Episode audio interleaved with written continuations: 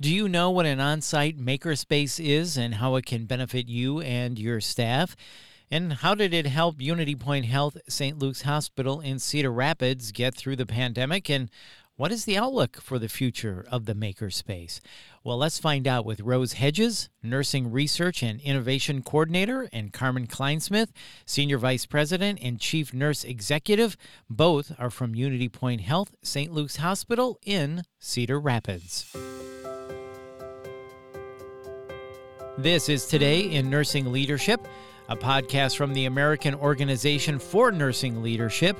I'm Bill Klaproth. Rose and Carmen, thank you so much for your time. This is going to be a great podcast. I'm so interested in learning more about this. So let's start with this so we're all on the same page and we all understand what this is. Rose, can you tell us what is a maker space and what is the inspiration for this? Sure. So, a makerspace is a physical place where someone can go and prototype or experiment or make their idea come to life in a tangible thing. So, when you say make their idea come to life, this would be, say, a nurse saying, you know, I think we could do this better. This would help us be more efficient, or this would help with patient care? Absolutely. It could be something as simple as a headband that helps hold oxygen tubing out of the way to a device that's coded to hear a certain sound and then send me a text message. And Rose, you brought this to the organization, is that right? Like, hey, hey, why don't we start this? This would be good for us. Is that correct? I did. Okay, so what was your inspiration then? What excites you about this? What made you thought this would be great for Unity Point Health St. Luke's Hospital? Well, I'm excited to tell this part of the story. I love doing so. I started at St. Luke's Hospital in 2010 as a bedside nurse working in critical care. During that time, I was kind of intrigued and interested in going back to school, and I started studying innovation during my doctorate and kind of a tool to use innovation to keep nurses at the bedside as a recruitment and retention kind of effort. I found a little company, MIT, that was a spin out called Maker Health, partnered with them to start doing mobile innovation labs. Kind of the idea of a makerspace, but mobile. So I had a cart with all sorts of different materials that I would go around and host these mini maker labs, if you will, every month or so, and we would bring ideas to life. We would make something right there on the spot and partnership and we would have these devices or new processes that we would be able to use to either help improve the way we provided care or maybe something we could use directly with the patient. And over the course of about 18 months, I had this great portfolio. Carmen was always there to support me and cheer me along. And one day I said to her, Carmen, we really have something here. There's a lot of people engaged in what we're doing, a lot of ideas are starting to just you know, as I walk down the hallway, somebody says, "Oh, hey Rose, I had an idea about. I'm really glad I ran into you." And I said, "Wouldn't it be great if we had a physical space that they could come to to bring their ideas and we can more rapidly get these ideas out on the unit?" And that's kind of where the story starts. So we worked together. I went to Carmen and said, "Let's do this." And she said, "Yeah, let's figure out a way to do this." So we built a business plan and in collaboration with our foundation here, pitched to them and they saw all the work we were doing and the great things that were coming out of it and wanted to support us.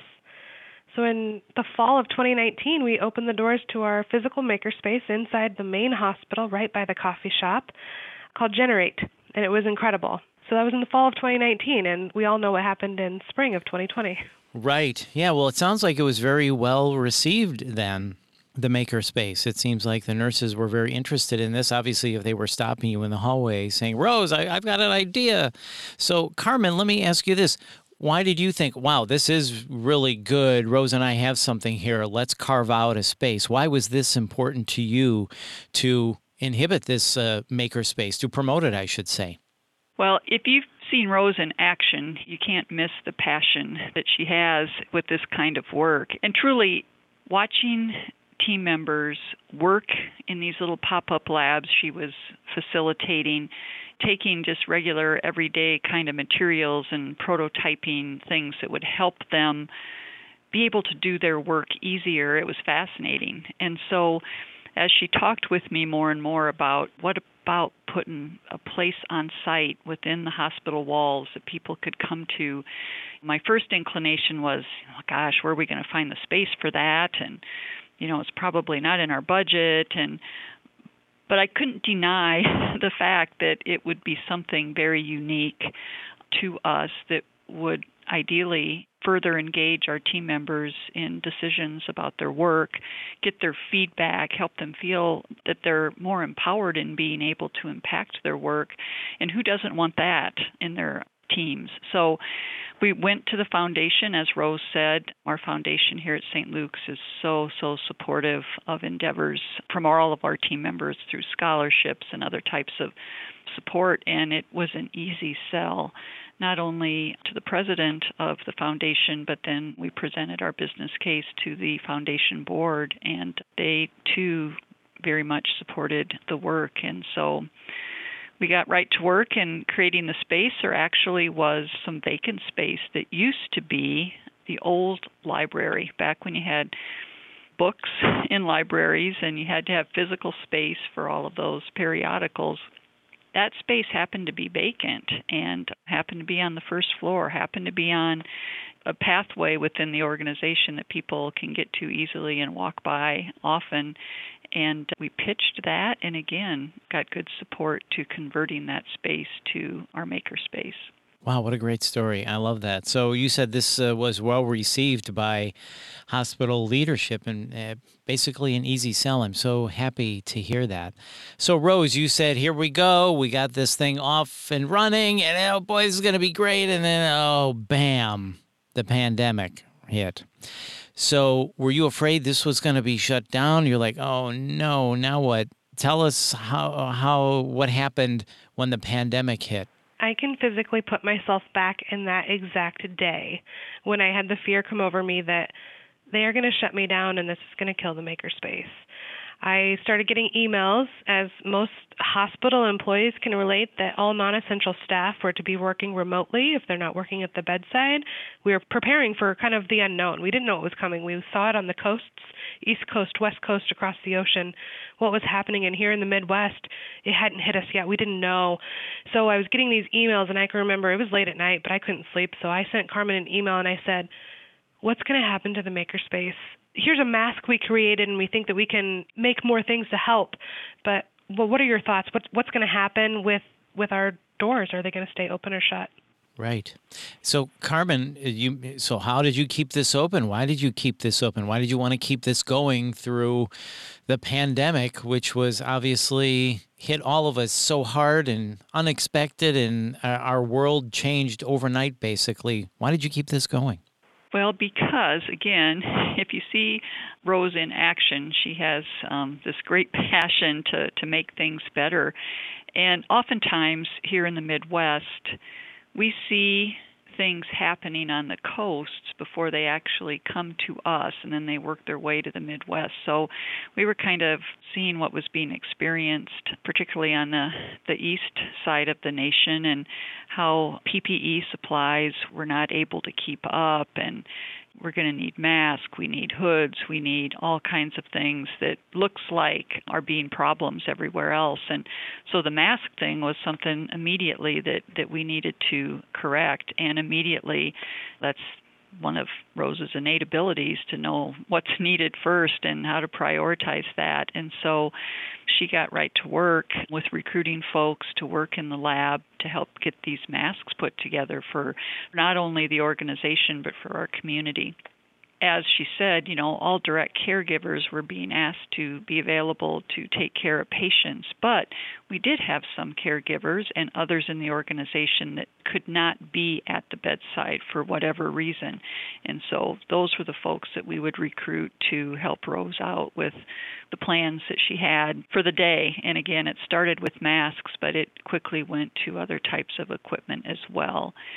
And we had incident command open practically 24 7 there at the beginning. And if someone came to incident command and said, Hey, we have a problem, we've got to transport COVID patients through these hallways, how are we going to protect them? We'd pull Rose in and say, Rose, here's the problem. Is this something that the Makerspace can help fix for us? And she'd take it back and turn it around. So I think I'll pause there and see um, how she would like to add to that. Yeah, it was incredible. Carmen responded to my email and said, "Of course we're going to keep you open. You are helping. This is great. We are being we're responding." So, as Carmen said, it kind of started out with we created a mask and we put a YouTube video out there and just said, hey, here's a cloth mask. Here's a pattern that we created that you can put a filter in if you need to. If you have the ability and you'd like to donate some to our organization, sure. And well, now I can say 4 million views later and 40,000 masks that were donated to our hospital, that was a success. And it started with that.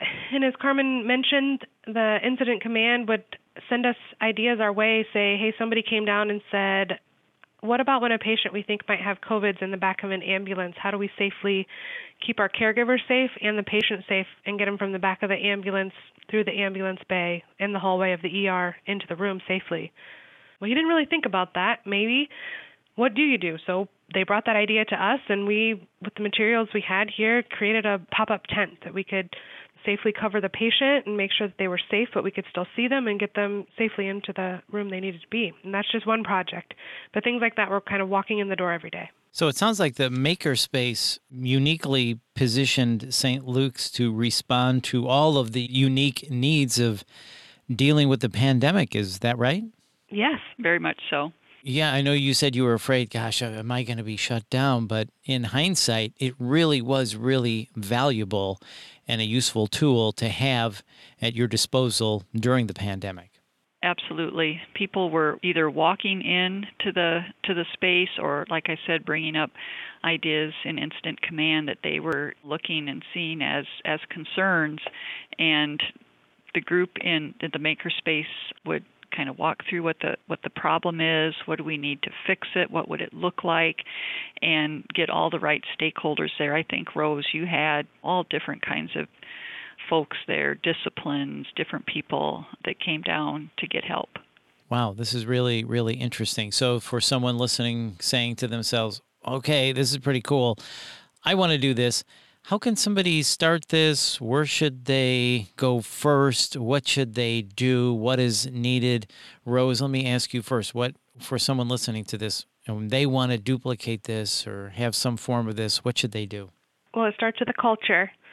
And a culture doesn't happen overnight, but it starts with enabling people, whether it's a clinician or not, the ability to talk about things like workarounds, which is typically taboo in healthcare, or experiment on their ideas, whether that's a break room or you designate a space where someone can bring their idea and say, I think that if we did this, we could really Im- impact patient care by. Give them the space, allow them to feel free to talk about those ideas, and it kind of starts with building that culture. Yeah, that makes sense. Carmen, how about you? What's your thoughts on that? I would agree entirely with that. It takes the culture, the, the team to be able to speak up and ask questions and maybe push the envelope on the status quo and feel safe in being able to do that and have the conversations with the ultimate goal that we want to get to a better place in how we either care for our patients or take care of our teams. Yeah, that makes a lot of sense. So, what is the key takeaway from having a maker space then? Or uh, was there an unanticipated or surprise benefit outcome of this as well? Well, I'm going to go back to culture. I think that our culture, which we already had kind of started growing prior to the pandemic, just blossomed. We have not even just in our hospital, we have now involved community members, other hospitals in our health system. We also published protocols on hey, we made this device or this process and it helped us during this time and it might help you too. So we have that on our external website. We're all about open source sharing on how to kind of create these things and take these ideas and help our patients but your patients as well. Carmen, how about you? Any surprise benefit outcome that you saw during this? I probably didn't anticipate that we would have the engagement and the output that we had during the pandemic. I probably would never have had anticipated that that would have occurred like it did. It doesn't surprise me now in hindsight that it did. That was maybe something I hadn't anticipated. Now that that's behind us, truly just laid the foundation for things to happen going forward. So, so let me ask you that about going forward. Where do you see this program going Rose, let me start with you.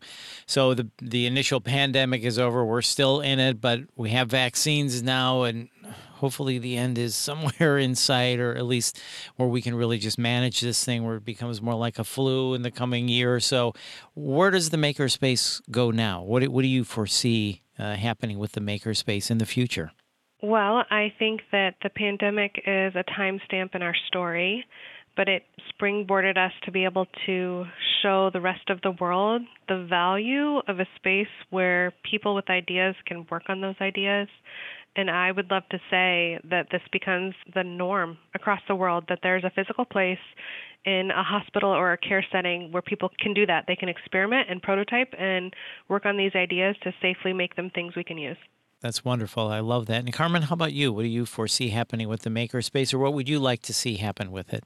You know, and if I go back to one of Rose's initial objectives when she proposed this space is as a way to partner with folks for recruitment retention purposes, to engage our community, to kind of look broader than just Unity Point Health St. Luke's, but, but more regionally and certainly as a system. I see that as a huge opportunity for us. Rose already does a wonderful job of partnering with our schools at all levels grade school, junior high, high school, colleges, schools of nursing, working with community partners in innovation. I think it just, as Rose said, it becomes a part of what we do. And although we like to think that it sets us apart a bit because we've jumped into this innovation world head first. In the future, I think it will be what the standard is. And I think the connections that are made now as Rose continues to grow the program, I think, will be invaluable in the future for healthcare and, and for our industry. I was just going to say, I think it's really value added that the listeners understand that having a makerspace or an innovation lab inside of a hospital is not novel. We're not the first, and I I know we're not going to be the last. But what makes us different is that we're inside of the four walls of the main hospital, and we also we're a two-man team, and I'm a nurse that still works at the bedside, and we don't make the project for you. We give you the skills so that you can make it. And so you're actually in charge of making the thing that you want to see come to life. So I think that's what sets us apart and that's how we're unique. But I would love to see more places like this open. Yeah, very empowering to the individual. So, as we wrap up, thank you both for your time. Rose, any final thoughts, additional thoughts you want to add about the makerspace as you overlook this past couple of years? I just want to encourage anyone that's interested in doing what I did to reach out. I'd love to help you, or even just start asking those questions to your leadership team of, hey, I heard this story. I'd love to do it here. Absolutely. And Carmen, how about you? Any final thoughts? I would concur with Rose. It's if there is interest, Rose is very willing to share, myself as well, but it's truly, truly been worth the investment for us. Absolutely. Well, Rose and Carmen, this has been fascinating and informative and inspirational, quite frankly. So thank you both for your time. We really appreciate this. Thank you very much. You're so welcome. And once again, that's Rose Hedges and Carmen Kleinsmith. And for more information, please visit aonl.org. And if you found this podcast helpful, please share it on your social channels and check out the full podcast library for topics of interest to you. This is Today in Nursing Leadership. Thanks for listening.